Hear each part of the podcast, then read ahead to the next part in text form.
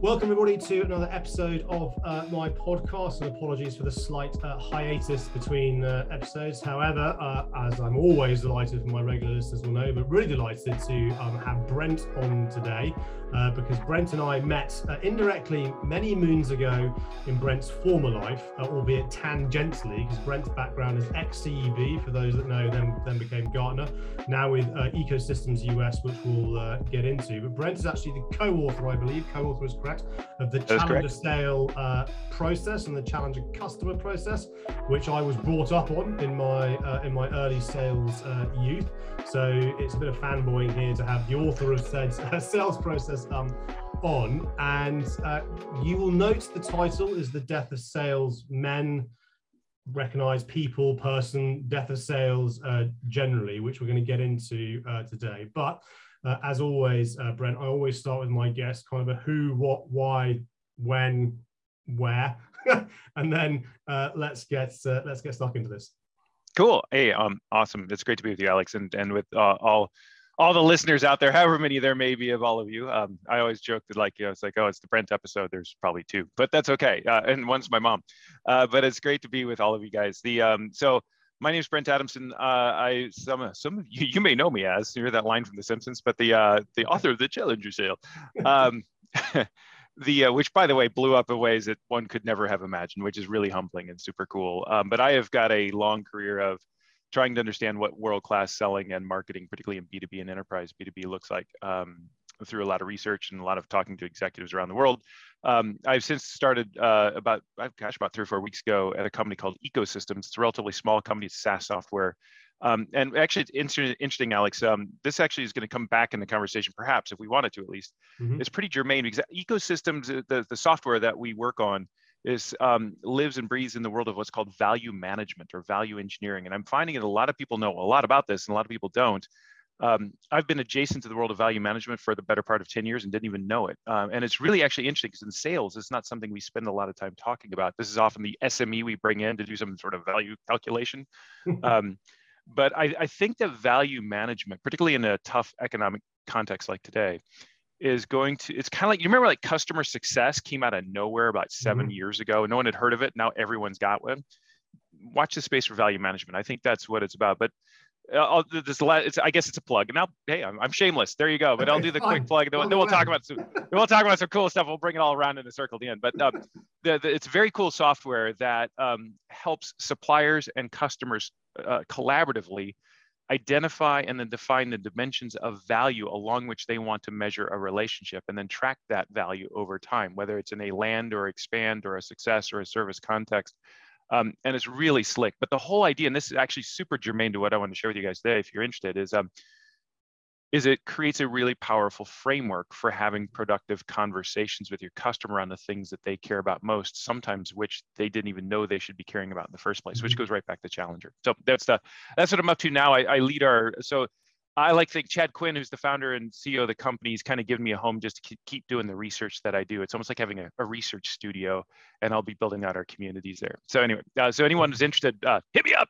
You'll yeah, find me on LinkedIn. Absolutely, yeah. I'll put the link into the. I never still cool, do this YouTube thing. The links um, somewhere to, yeah. to have you and. Uh, maybe get and we'll probably come and don't forget to smash that like button and hit subscribe smash that like button exactly um the and the whole ecosystem piece is is is interesting, and I believe we will get to that point. Or yeah. come back on again, and we can talk about it because I'm starting to see the likes of Jill Rowley um, talk oh, about yeah. you know selling in ecosystems and selling through partnership models rather than in isolation. Because fundamentally, we all solve all of us together on little component parts actually solve normally the entire problem that an organization is trying to solve, especially if it's large. Yeah complex uh, organization. Uh, in fact, Jill, Jill called me about three three months ago now and said, "Is this on your radar screen? Because it needs to be." And it was the three words I've heard come over the horizon in the last six months or so. And this goes right back to the title of your podcast. Mm-hmm. Um, is the three words are ecosystems, not the company I now work for, but the concept more broadly. Mm-hmm. Ecosystems, uh, partnerships, and communities are the three things that I think, particularly in the SaaS community, in the tech space, um, uh, companies are leaning into heavily uh, because they're finding that the classic sort of SDR, BDR, send out lots of you know emails and in mails and everything else is um, it's run its course in terms of there's diminishing returns there. There's only so many times I can spam the universe with cold calls uh, before it stops working. And and for those of you who do that for a living, you know what I'm talking about, right? So it's, it's a, yeah. By the way, I've been that guy, or at least I haven't, I haven't been that guy, but I've been the person who's assigned to help those people. So I've sat. we used to at CEB, we had we had a whole building that was just it was two floors of a building that was our sales floor. And, and we had these tiny little cubicles which we called shower stalls because they were well, that's what effectively they were. They were the size of a very small, like a European shower stall. You'll appreciate that, right? Because it's like, you know, I'm taking a shower, and and we'd get in there, two of us, and we sit in a chair and we dial for dollars, right? That's that's what we called it, right? And we would just take two hours, and they just start with a list, and they start at the top, and and it was just crank them out, phone call after phone call, phone call. Now, of course, there's more emails, but um, this wasn't that long ago. I mean, it was 2003, 2004, mm-hmm. and and then as soon as someone picked up, you just went right. You just like you dive right in and then they say, "Hi, I'm so glad I caught you." Now let me turn it over to Brent Adamson, and it's like, it's like, yeah, and I'm supposed to be the subject matter expert. Say something smart. We, all did it. I mean, back in my right? days, it was the smile, smile and dial, or you don't get your chair back until you made six appointments. You don't get your chair back? Are you serious? Some of the management style I, I I had was you don't get your chair back until you made six appointments, and poor some poor salesperson still at the end of the day still standing there. On oh my god, that's that can't even be legal, man. That's Probably like straight now, up hazing. Back, so, back then, none, so, of, none of this kind of. So we didn't do that. we didn't do so much that. So I call that the stick. We did more of the carrot, which is you book X number of calls, you get 37, not even 30 seconds, you get 10 seconds in the money booth. So we had a money booth. I don't know, like you know, like everyone has a gong, right? You got a gong, but if you're really cool, you got a money booth. You get 20 seconds in the money booth. A little, you know, the either the the, the yeah, pound yeah. notes or the dollars flying around, and they would actually like stick in like little pieces of paper back in the day, like trip to Hawaii, and they throw it in there, and people go bananas for this stuff um, for what's worth, we can butt this part up if you want, but it, I, this is like the history of sales, which isn't because it's still present day for so many. But in 2000, I don't know when it was, 2014 maybe, we wrote an article for HBR based on a lot of research that we had done, and, and I called it dismantling the sales machine, and that's mm-hmm. what I was referring to was just that whole activity-driven sales culture of dialing for dollars and booking appointments. Um, the premise based on a lot of data was that activities don't necessarily lead to outcomes like the yep. things that you like your your actions don't lead to customer reactions. There's a disconnect there. And so if mm-hmm. you're just monitoring actions, you're not going to actually be able to predict your, your funnel's going to be a mess because you, they don't they're not predictive of actual customer outcomes. And so we called that dismantling the sales machine and provided an alternative answer. And that's still, I think, it's your main article. What I find today in the SaaS world is we've kind of we're remantling the sales machine, and only that's a made up word, but I kind of like it. But the uh, but I think that's what this now I'll put a button in it. So they bring it. Here we go. Full circle. That's why I think there's so much interest in this idea of ecosystems and communities and partnerships mm-hmm. today, is because a lot of these SaaS companies are looking for blitz growth or blitz scale, and and have yeah. got investors saying like, "Where's my money?" Particularly now, they're realizing, "Oh bleep, that playbook just doesn't work anymore." Mm-hmm. And it's like, "Oh, I could have told you that ten years ago." But it's funny when you're working off a small denominator, everything looks like you're a genius, right? Mm-hmm because growth comes so easy when you're working off a small denominator, easier as a relatively speaking. Um, and because, uh, and then at some point you hit like you get big enough that the, that playbook doesn't work anymore, and then you start looking around either for a different playbook or for an exit. And that's that's why I think the SaaS world is so interesting, is because you uh, you've got an exit. He's like, he's like, yeah. I could, I could run this thing until it's broke, and then I'm gonna sell it. It's like you don't have to worry about what comes next. It's like you just you you bail. It's a, which leads to all sorts of really bad behaviors when you know that the best punish, the worst possible punishment for you running these bad sales plays uh, is to make a couple million, hundred million dollars. I mean, that's I'm way overstating. I'm way over the tips no, no, of my skis. But, not. It's, it's yeah. Like, know, I love the, the the enthusiasm, but actually, it, it all ties into actually you know what we were talking back in, in the green room when we uh, caught up um, yeah. on this around this narrative that I'm certainly starting to see play out from you know research analysts across the um, the piece or you know the HubSpots of the world or the Salesforce of the world or the Microsofts or the, the whomever's that this kind of this death of the yeah. role of sales and I think I'm going to get this wrong but you shared uh, some stats with me in terms of the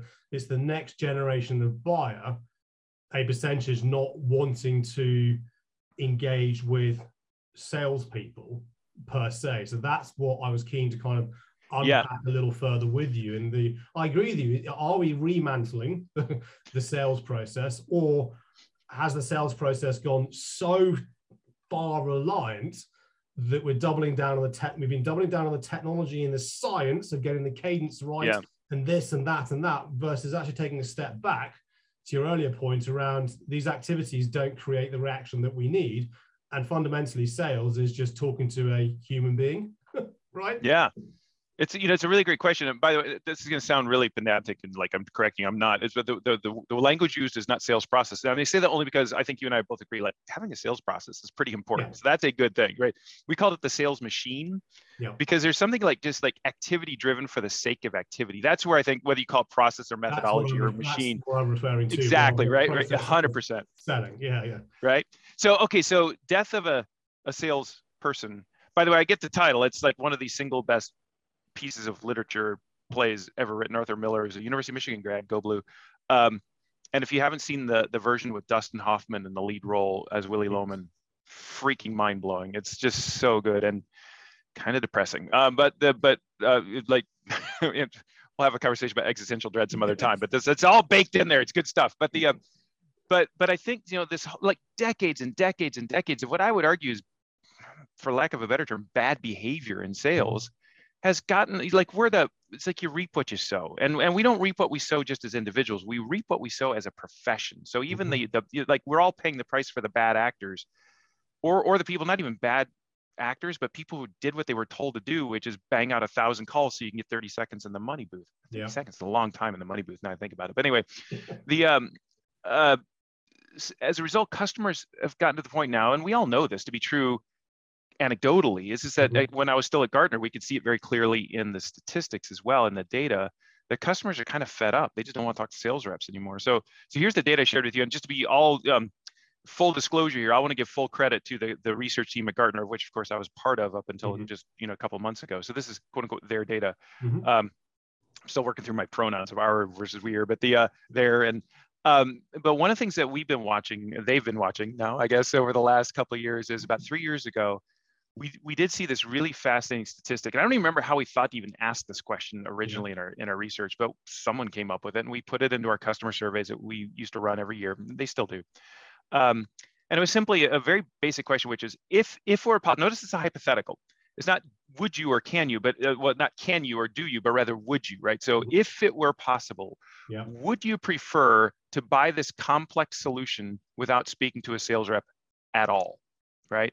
So we've talked a lot in the past about the fact that customers delay interactions with customer mm-hmm. with, with sales reps as long as possible that they do much of their learning on their own but this was like taking it to a, a, whole new extreme which is rather than delaying that conversation as long as they can what if you could just like eliminate it mm-hmm. altogether mm-hmm. it's again hypothetical yeah. um, when we first asked that question surprise and by the way just real quick this is b2b we're talking about and specifically yeah. enterprise sales this is not like buying toothpaste right uh, on on amazon this is you know industrial turbines this is business yeah. services this is yeah uh, uh, uh, tech you know uh, what's, what's uh, IT spend.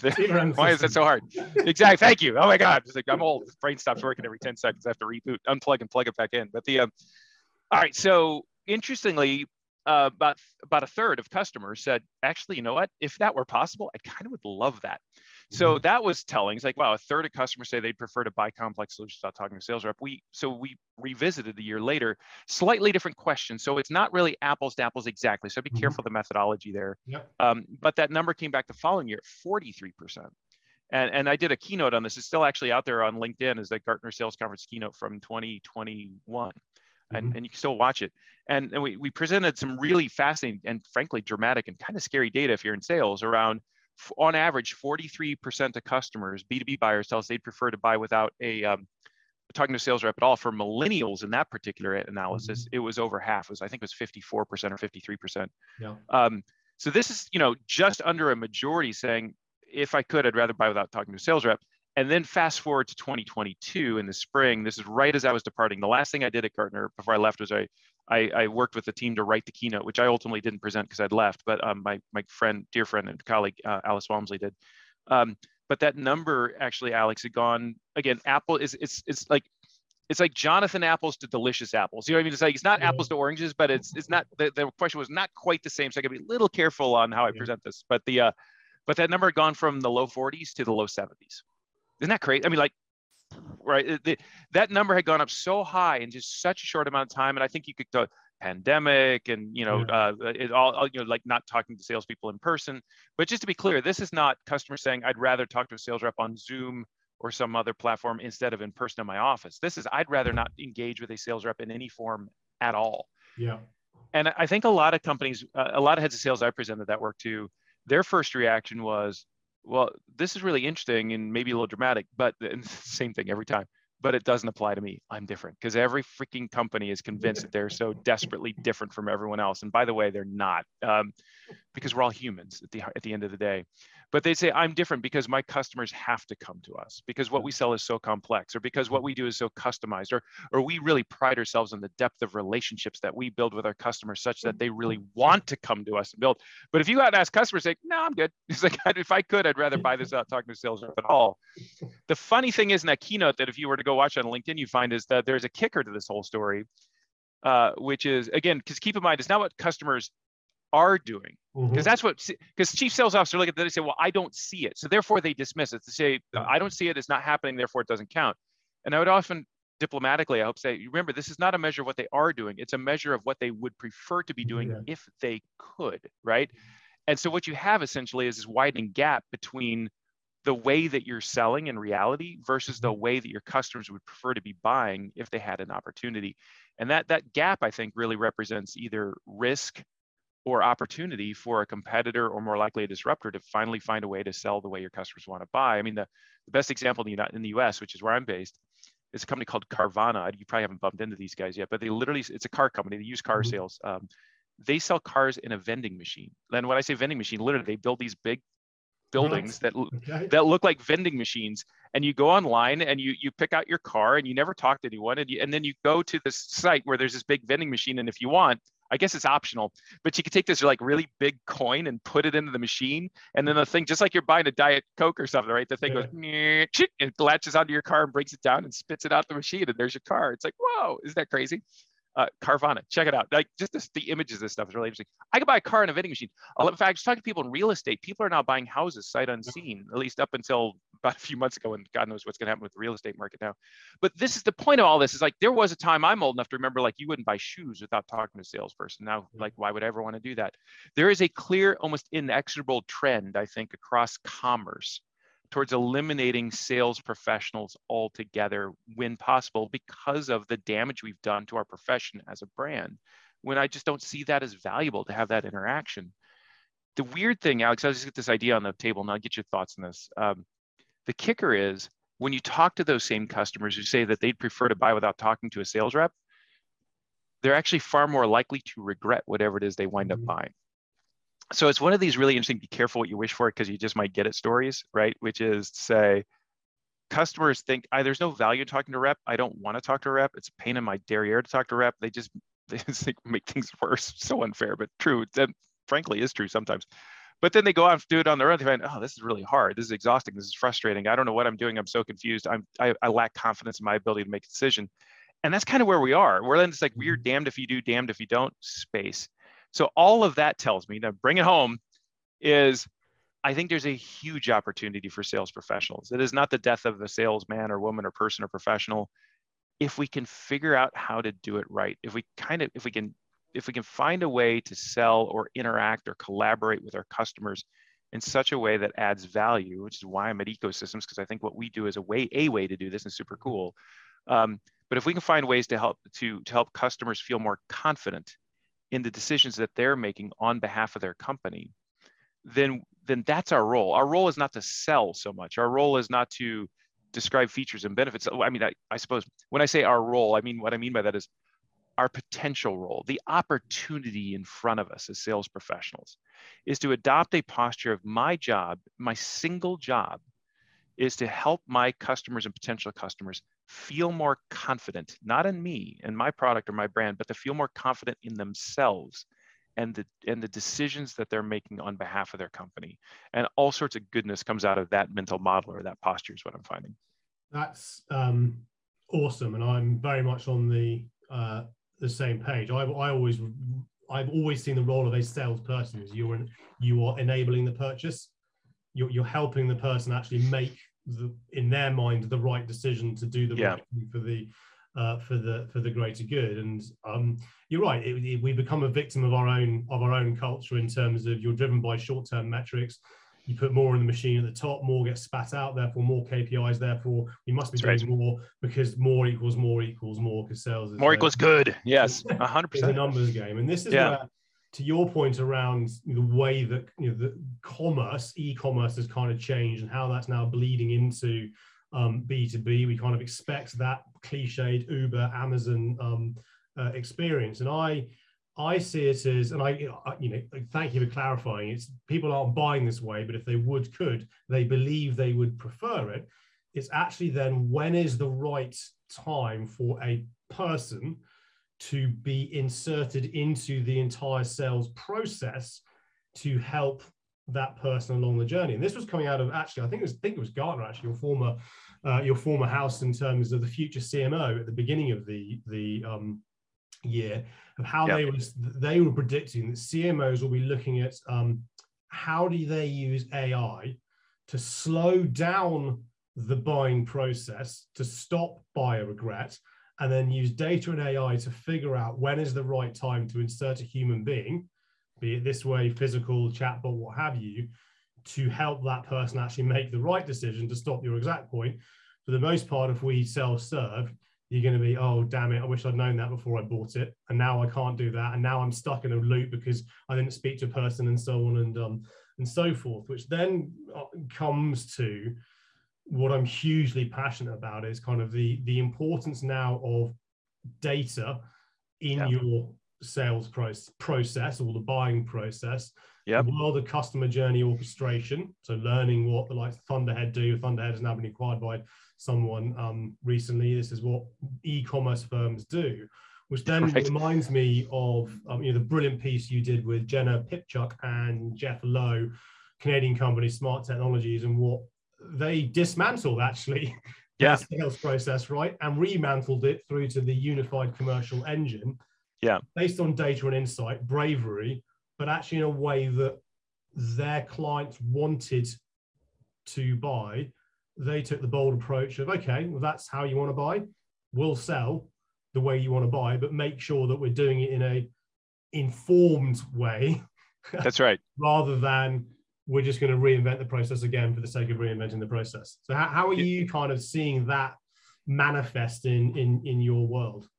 So it's it's uh, there's there's um so many interesting things going on right now. And then the um I, I we should find a way to link the that that article, that HBR article, yeah, I'll, the I'll show notes, or yeah, that'd be awesome, right? Because if you haven't seen it, um, it's it's worth a read. And um, if that sounds in any way self-serving, I apologize. It's just it's just so impressive what the. It's a brilliant read, and I fully. Thank I you. I know. I appreciate it. Honestly, it's. Uh, it's um it's a if it's at all brilliant it's because the people that the story that i'm sharing is is done by brilliant people the the team at smart technologies for those who probably don't know them many of us um it's a uh, educational technology company they're based in calgary canada they're owned by foxconn so they're actually part of this massive global network. It's kind of interesting, but they but they are. Uh, if you go into a, a, classroom today, just about anywhere in the world, oftentimes you'll find like a big flat pan, a flannel, flat panel screen or a TV with a projector on the on the on the ceiling. Uh, that's what smart technologies does. They build that kind of technology to allow classrooms and teachers and students to interact with each other and, and the world and the internet, and so on. Okay, so uh, I'll let everyone read the article, right? Because we could just rehash the whole detail. It's super interesting. But what they've done, to your point, is they they've dismantled sales, marketing, sub, uh, success, customer success, and service. They they don't have those functions anymore, and they've but they didn't fire anybody, and especially not the head of sales and head of marketing, Jeff and Jenna, who I've known. I've known Jeff for literally years. He's brilliant, brilliant marketer. Jenna's amazing, former head of sales. They now uh, collaboratively run what they call the unified commercial engine. Um, and the whole thing, to your point, Alex, is it's built back from customer buying jobs right mm-hmm. it's it's built back from what are the and this is all based on the jobs to be done approach uh, which you know someone will know from clay christensen and the guy named bob moesta uh, bob moesta by the way it's m-o-e-s-t-a bob moesta he's written a book where he captures a lot of his jobs to be done work for and applied it to sales. It's brilliant brilliant work. Um, he's a great guy um, and so based on research that we did with Bob, uh, and then Jeff and Jenna saw from us, and then some uh, from other places too, they put together this this unified commercial engine. Here, there's a couple points of this. That, again, the details are in the articles. Check mm-hmm. that out. Um, yeah. For what it's worth, by the way, um, the title is like totally over the top. It's like sales and marketing are becoming obsolete. That's I, dear friends. Uh, I don't have dear friends, but I, I, I say that because I don't ever want them to not love me at HBR. They're an amazing team at HBR, so hopefully I can keep publishing with them. That title's a little over the top. That's their title, not mine. But I think it's it gets you the uh, the the attention, idea. right? It Right. Well, it's kind of it's clickbait. Even HBR does clickbait. Who knew? But it's like, but they're really good, so it's okay. Um, but the the thing I think that's interesting that's worth drawing out here is it's kind of the first point you made, which is where. So if that's all true, and and you're absolutely right. The work that our my colleagues on the marketing side at Gartner, uh, led by um, uh, Sharon uh, Cantor Cuevas and some others, brilliant research on. Sometimes to move someone more quickly through the funnel, you actually have to slow them down. You actually have to introduce a little bit of friction and Mhm. cognitive dissonance into their thinking. And some place you want to speed them up, some place you want to speed them down, uh, slow them down. Which, by the way, is totally consistent with Challenger, for example. I need to reframe them. This is, but but what they did is it's like a it's a much more nuanced version of that idea, which is sometimes, but not all the time. And there's places you want to like do the opposite, perhaps make things easier. Sometimes you want to make things at least cognitively a little harder. Um, here's the thing that Jeff and Jenna kind of realized, which I came out of a lot of our research and a lot of their own experience too, is um, you mentioned when is the right time Mhm. to do this, right? And I think for a lot of us in sales, um, that goes back to our comment earlier about the sales process. We would probably think to resolve the or find an answer to that question. When is the right time in, in terms of steps? Yeah. A linear motion, right? So if a sales process, I don't know, 10 steps long goes from you know, like, I don't know, opportunity identification down to close and then implementation. We say, so is it stage three that I slow them down? Is it stage five that we slow them down? And what we found in all of our uh, research is that that's probably not the best way to do it. This is why I really just so deeply res- respect what Jeff and Jen have done at Smart is in redefining sort of what they're trying to do, which is not move someone through their sales process and not Mhm. even move someone along the customer buying journey. I think more um, people have spent a little more time with this stuff. Well, we don't do that. We try to move customers through their buying journey. Um, the, the language they've adopted is how can we help our customers complete their buying jobs to their satisfaction? Mhm. which is a very different language. Yeah. Um, it's it's it's not language of progression; it's language of completion. Right? Yeah. How do I help my? And this is all consistent with a jobs to be done kind of perspective that Bob Mhm. put together. And the reason why that matters is because it is an acknowledgement that those jobs aren't necessarily completed in linear order. Right? So. So broadly speaking, we often talked about jobs as problem identification, solution exploration, uh, requirements building, supplier selections. It's just a very basic approach. Um, at, at Smart, we I talk about in the article they have a they have a learn customers have a learn job and a buy and an implement, so it's pretty similar. But just because so if I identify a problem, so then I okay, it. I have identified a problem. Now I'm going to go explore solutions. But in the process of exploring solutions, you realize, oh bleep, there's a whole dimension of this problem I totally didn't anticipate. I could go back and, and or someone else, oh, here comes procurement or legal or someone else. They've got other questions, which sets us back. So it's often two steps forward, one step back, or one step forward, two steps back. We created this graphic called the long. The title was the long hard slog, which was I call it the spaghetti bowl at Gartner, which is this graphic with arrows. All Yeah. it's like here's the four buying jobs across the center, and there's just arrows going everywhere, and it's just a big mess. Martha Mathers drew that diagram on a Sunday afternoon, sitting on her couch with her kids, and it's brilliant. It's just absolutely brilliant. She's gone on to be a CMO herself, and and this is just the reality of um, uh, of of just buying. It's nonlinear. It's a mess, and and so our job, I think, so so how do we how do we rehabilitate the salesperson? Mhm. Our job, at least, can be our mission. Should we choose to accept it, would be to ask, how can we materially simplify that long hard slog for our customers? How can we help them anticipate obstacles such that they can avoid them? How can we help them see landmines? So that they don't step on them figuratively. That if that's too Mhm. graphic, I apologize. How can we help them get people involved earlier that typically get involved later and blow Yeah. things up? And how can we help them answer their questions um, uh, proactively? So this is all part of a world we call buyer enablement because the idea is if you can do that, you can make them more confident. Now, to bring that all full circle to when is the right time, the right time is not in step five or step four or step three. The right time is at those moments when customers are directly involved in completing that job. So, and sometimes you can actually prompt someone into a into a mm-hmm. job or back into a job. So if they're building out requirements, this is kind of heart and soul challenger too. If they're building Yeah. out requirements and baking out the RFP, who's to say you can't ask the right kinds of questions or provide the right kind of framework to lead them on a journey that puts them back into problem identification mode? Mhm. Hopefully not in an exasperating and frustrating way, but in a productive way, such that they can think like, oh, you're right. We didn't think of that. We need to go back and think about that a little more. And then, and rather than just like saying, good luck with that, call me in a week when you're ready to buy, you might say, and as you go through that, there's, we have found in working with other customers like you, that there's probably three questions you got to figure out here. And here's mm-hmm. those three questions. Now, what the answer is to those questions is going to be different for each company. It'll be different for you because every company's different. So you run right at what they think is true, right? It's not true, but run right at it. Give them some credit for that, right? It's because you're different. So here's how, here's how many companies will answer these three questions. You'll have to come to your own conclusions. If you'd like some more information, we're happy to help you think about or provide you context other companies and give you a sense for how they've figured this out. But, but you need to feel confident on these three dimensions in order for you to feel good about this purchase. What I'm doing there is less challenger, it's less frame breaking. And what I would call instead is more frame making. So mm-hmm. I think that's the role of sales professionals today. We talk about empathy and we talk about humanness and connection and building trust and all that stuff's important. It's just kind of abstract. So I think in a very practical sense, it is how can I take my customer by the hand and become their figuratively, because that'd be weird otherwise, um, and become like their their Sherpa, their guide through this decision-making process by giving them a framework that they can use to confidently come to their own conclusions. It's a very Socratic way of thinking about selling, as opposed to showing up and saying, I've been doing this for 30 years. Look, here's what I don't know if you say, look, that sounds really snarky, doesn't it? But I say, I've been doing this for 30 years. I have found there's two things you got to get right. Here's what you need to do. And I just show up and just tell you the answer. Yeah.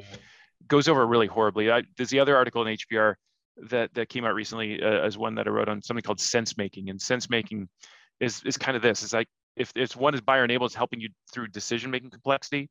Sense making is helping you navigate information complexity and feeling more confident about the decisions you make on all that great information that's out there. And again, the answer can't be just tell you here's the two things you need to know because no one trusts someone who says trust me. It's kind of ironic, isn't it? right? This I know, right? So this is by the way, for what it's worth, as a footnote to a footnote to I think we're deeply nested. It's like a matryoshka footnote at this point. It's like Russian nesting dolls, but that's okay. But the uh, is this word. So every time I talk about these things, someone says, "Oh, you mean be a trusted advisor," and my reaction is always like, "I guess." Or it's like, "Yes, no, I don't." It's like an empty vessel that can mean anything. So if, if you yeah. mean exactly what I'm talking about by trusted advisor, then yes. But if it's like show up and be friendly, probably not. So anyway.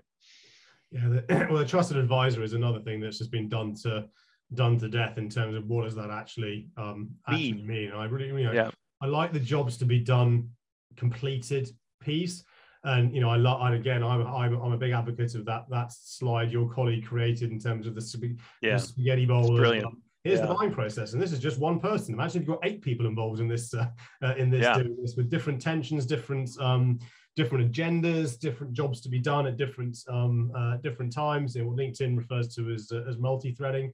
It's no, it's no easy, uh, easy task. So, with all that in in mind, yeah. Going kind of full circle then back to yes, okay. We've got our avid listeners, my mother, your mother, whomever, listening to uh, to this, going, what are they talking about? Um, yeah. As a CRO or yeah. head of sales or what have you, or an SDR, AE, BDR, whoever, it doesn't really, doesn't really matter. You're thinking, going, okay, that's all well and good, Brent. I get it. Yeah. But I, the way that I my metrics are driven, whatever those metrics might be, do not support that methodology, if we're going to call it methodology, or the um, the the the the what yeah. read the article, listen to the podcast, unified commercial engine, that doesn't support that way of working. So, what are some of the things that we can potentially do to at least start this journey of recognition that people want to buy differently? They probably yeah. do want to talk to human beings. They probably do need to talk to salespeople in some shape or form. Yep. But you sit there going, if it's kind of working at the moment, this feels really really hard to do. So what what would be your advice for somebody to where do you begin to start unraveling all of this and try and start that journey of sales transformation if you uh, if you I, am I'm, I'm with you. It's such a great question alex. So let's i mean the uh, there's a, there's ton to unpack here. So for the sake of time let me just throw out a couple quick ideas of just to and then further conversations yep. I'm happy to have them. I'm, I'm no longer in the role of an advisor to sales leaders, although I'm happy to just do that for fun. Uh, mm-hmm. and that may have been a mistake. LinkedIn's about to blow up. Um, but but you know that one of the ways is to do it with better tools. Of course, so there is that plug for ecosystems and why I'm here. I'm literally here because I think the tool that we now that I'm now part of um, mm-hmm. getting out into the world is a is a powerful tool for having these kinds of conversations with customers. It's a frame making tool. It's a buyer enablement tool around information. So I'll, I'll leave that there. And I'm mm-hmm. more than happy to talk to anyone about yep. like how do you have conversation with your customers around the dimensions of value that really matter sometimes when nobody even knows and you can use this tool to help you figure that out with prompting things like it's very cool so that's an example but i think at a high level alex there's there's kind of the way i always think of these things and we talk about this in the challenger work too is at two levels there's organizational capability and there's individual skill mm-hmm. and at the organizational level um, I think just the, the, the the the profile of smart technologies is like at the highest level. That's like we kind of need to think about rewiring the entire commercial engine, right? It's uh, it's, it's a scripted line that I wrote a while ago, but I, I do believe it sincerely, which is I think the single biggest barrier to breakout growth in the next five years is going to be our own internal structural silos. Okay. Uh, period. Uh, I think the fact that we do this in sales and this in marketing and this in in success and now this in service and now there's this thing called value management. If we, I've been already in three weeks into this profession of value management, I've been harping on everyone in this field. It's like if we just set this up as yet one more function, we're toast because it's the last thing we need is yet one more function inside the commercial organization. Um, so it's I don't know that you need to build smart. This is, I think, the, the, the, downfall of that article in HBR on smart is people look at that and say, I could never do that, or I can't do that, or I won't do that. I, I, I don't think smart would say, I, I think they'd agree with me in saying, no one's suggesting that what they've done is the right answer and you yeah. must do that. It is a right answer and it's a right mm-hmm. answer for them. But I think at the heart of it is a principle of we need at the organization level to find a way to, uh, how do you say this without sounding just cliche, to better align all of the different activities across these legacy functions such that yeah. we're not solving for functional excellence, but such mm-hmm. that we're solving for customer confidence. Um, and that's going to how you do that exactly. So this is why you see the rise of things like revenue operations or. RevOps, because a lot of that data, of course, transcends transcends these boundaries as well. Mm-hmm. So there's there's a lot to talk about there.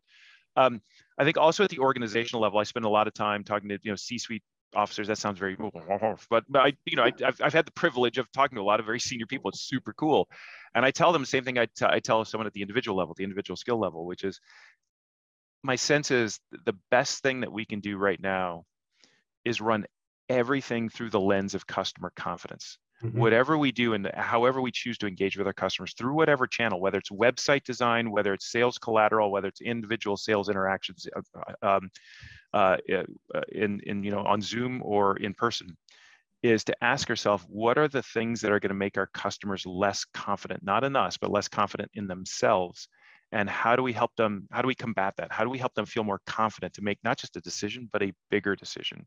And that might be helping them feel more confident about the information they're looking at help them feel more confident about the conclusions they're coming to help them feel more confident about their own ability to navigate their internal sales complexity. Um, to do that at the individual level i think what that takes is you know it's like you, you kind of made the point alex is like god this stuff's so hard.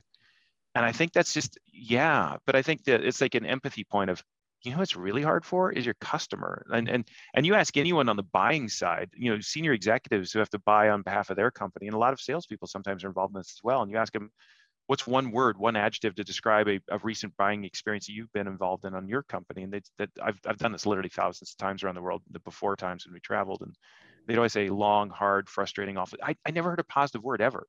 My all-time favorite was a CMO in Chicago. Is that her word, her one word, one adjective to describe her buying experience was I never want to do that again. That was her word. and it's like it's, it's so. It's do you know what I mean? It's it's awful. It's yeah, we're experiencing it's, it's just awful. I mean, only only yeah. yesterday, after four months of toing and froing, expecting that a meeting was supposed to be solving the answer we were asking, it yeah. transpired that we knew more about their product than they did, and yeah. I lost it. I, I lost it on the call, going with the greatest respect, very firmly but politely, going, "This is just isn't good enough." Four months and we still haven't moved this forward and you've just given me a piece of information which i know is fundamentally wrong because I'm on your website. Yeah. your website is telling me something different. And you got two yeah. technical people going, "Oh my goodness!" You got the AE going, "Oh." Blah, blah. Yeah. And it's like it's and me back channeling with my colleague on on um, Teams chat, going, "Why is this so bleep hard?" Right. Questions and it is are not yeah. difficult. Um, so, so what if your job as a sales professional, what if one's job as a sales professional is to figure out my goal and my sole goal, I don't soul, my, my sole goal is to go to Cancun on this, you know, the, the, the president's trip, but the, the sales, right? But my, my sole goal conceptually is to make it easier. That's yeah. it that's like how can i help my customers just feel better about this long hard slog feel better about themselves feel better about the decisions they're making? How can i be the one when they think my name to think oh, i got to talk to alex. He just every time i talk to alex he just makes me feel better about this thing. Yeah. how do i become that person? And i think that's where empathy really comes in because to do that, you have to understand what is hard about buying in the first place. What are the places they're going to get hung up? What what is the information they're looking at, and how does it confuse them? You have to kind of get inside their head and not just understand their business.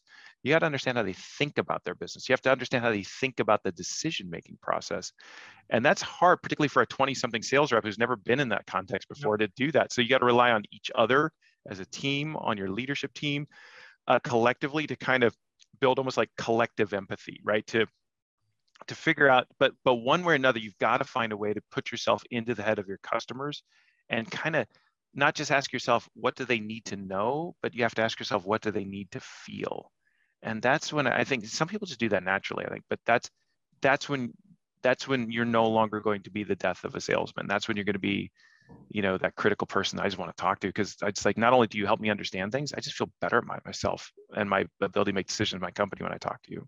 That's gold the, yeah. the, phoenix of the salesman person people what what whatever whatever it is. Well that that's that's it. I think that is the rebirth of the sales profession but it's never going to happen at scale if we've got heads of sales saying bang the phones and here's your 30 seconds in the money booth. We are our own worst enemies. It's like it's like everything we do in life seems to be in you know, like the planet of the apes the original movie. It's like you blew it all up you bastards right? It's like it's like we this is why we can't have nice things alex. I'm a little skeptical today but it's like but I think that what well, I think this is the battle we win at an individual level because collectively we'll find a way to screw it up. If nothing else, we'll all do it and become commoditized and we'll have to find something new to do down the road. But for now, that's our opportunity that as I see it in front of us. Indeed. And if I may add one kind of final piece to the hearing yeah. talk about that kind of the rewiring of, of, of, all of that and the cliche, put yourself in your customer's shoes. And I was taught yeah. that 20 years ago when all right. you had was a phone and the yellow pages to to um uh, to cold call um, was involve your customers. Yeah. Involve your customers, your long serving, if you have them, who've bought from you, work with them collaboratively to work through what that buyer enabled process might look like and involve Agreed. them yeah. that rather than we make assumptions on maybe this should happen and this should happen. Yes, we have data and insight. Yes, we have AI and all this kind of stuff. But fundamentally, if we're truly going to be client centric, customer centric, um, value enablers, the, the, the people or the person that can answer answer whether you're going to do that right or wrongly that's a word that's a grammatically correct. I'll buy it for a dollar. Yep. is the are the people that are going to be buying what you do. So why not yeah. involve them in that rewiring 100% of of your um your your journey is, in fact let, let me do this alex just to, to kind of maybe button up with a practical yeah. tip because i see a lot of your listeners honestly i'll joke besides our moms like like okay but freaking tell me what to do. So uh, or at least give me some advice which by the way ironically is exactly the whole narrative of this conversation is that the what they feel as individual sellers is what your customers feel as buyers. It's literally the same thing. You know why? Because we're all humans. So um, but here's a practical tip. For those of you who have customers or at least have access to customers who have bought your solution successfully here's a couple things you might talk to them about. Ask them, hey, it, it, I don't know why all conversations seem to start with the word hey, but hey, um, if you were to um, if you were to buy this again, what would you do differently to make it easier? Or if you were to go on this buying journey one more time, what advice do you wish you had gotten that would have made it um, less stressful? Who who got involved late that you kind of wish had gotten in early? There's all I mean, I could keep riffing, but you get the idea. Like this, in other words, go to the people who have successfully navigated the minefield and ask them for their advice. What advice would you provide to someone else in your shoes about to go on this journey? And then share that with permission, of course. But so, you know, it's because then I can put that into the like what I often joke it sounds so cynical, the phrase that pays, but it's like used cars. But but the phrase is simply in working with other customers like you one of the things that we have found is, and so it's like, you know, in working with other customers like you, one of the things we found is that procurement always gets involved in these deals, but they always get in late. When they get in late, it blows everything up. And it's so frustrating. Frustrating. See, I'm playing on emotion, not just mm-hmm. knowledge, right? And it's like, I, I, I can't imagine that drives you nuts too. So, oh, yeah, tell me about it. It's like, so what we've learned from these customers is here's here's at least a way to think about it. I'm not telling you here's what you need to do. I don't say here's what you need to do, right? Right. Here's a way to think about it. The la- language. Yeah. I'm a linguist by training, right? So language is everything to me, right? So here's a way to think about it. I'm giving you the choice to opt in here. Mm-hmm. Um, one thing you might consider opt in is getting procurement involved early. What we've found from these companies is when you do that, there's a way you want to do that, and, and here's what they have told us. So I'm not telling you what I'm thinking. I'm telling. I'm just. I'm just Switzerland. I'm just sharing yeah. what you want to know desperately, which is what other companies like you do. Um, they have found that when you get them involved early, here's the three questions you got to be ready to answer for them. And, and those three questions are boom, boom, boom. And if I have that conversation with my customers, not not guaranteed, but I would imagine for a lot of my potential customers, say, "Wow, that was really helpful. Thank yeah. you. You've just made my life easier." That so that's the practical tip: is interview your customers, have conversation with them, explore with them. You know, we talk about discovery and sales all the time. This like post-sales discovery. I yeah. think I just made up a new concept, which is discover from existing customers what was hard, what would they would do differently, and then share that advice uh, diplomatically with permission, maybe with no names attached uh, and in a Socratic sort of frame making way with customers about to go on that journey. There we go. What a way to end. I'm going to trademark that myself. oh, come on now. I keep making money for other people. It's that's my lot in life, Alex. It's what I do. Post sales discovery. Brent, it's been an absolute uh, pleasure to have you on. Genuinely, um, it's been a pleasure. I know I've been great fun uh, pestering you on LinkedIn and tagging you on posts here, left, right, and center, but it's achieved the outcome I wanted. You are now a guest on my um, uh, my uh, podcast. So that kind of social selling does work when when executed uh, well, but we can hundred percent today. Um, if people want to reach out to you and learn more about um, ecosystems, I can point them to your profile, that kind of stuff. Point to the website. I'll put the links here somewhere. Uh, I'll put the links to the, uh, the books you mentioned, uh, the very cool you yeah. you wrote all that kind hey, of Hey, actually, Alex, on that real briefly, um, we are uh, on the ecosystems website, ecosystems.us. We're, we're actually, for those who are actually involved in this thing called value management or interested in it, we're building a Slack community, uh, well, a community oh, cool. of which there's a Slack channel, and so you can find more information under resources slash communities on, on the on the website. I'll, I'll give the um, link to make it as easy as yeah. possible. One of the things I do there, by the way, is I just I like jump into the Slack channel once a day and just ask a totally over the top provocative question, and like then people pile on. So if that kind of thing intrigues you, then sign you sign yourself up. We'll sign yourself there. up. I will. Yeah. Uh, I might join. I might join in one. Cool. Awesome, so, man. Another channel. All right. Yeah, um, exactly. One more Slack channel for everyone to deal with. exactly. Oh God, information overload. Ironic. Uh, the irony is thick, thick. I'm telling you. Really, really good to have you on as a guest. Um, really, really, really appreciate it. Thank you. And Absolutely, Alex. Cheers, man. All my listeners, as always, thank you so much for tuning in. Really, really do appreciate it. If you want to be on the podcast, and you know what to do. If you want to recommend guests to be on the podcast, you know what to do. Um, but uh, as always, thank you wherever you are, wherever you are in the world. Have a good day. Um, Brent, thank you. It's been an absolute pleasure. Cheers, man.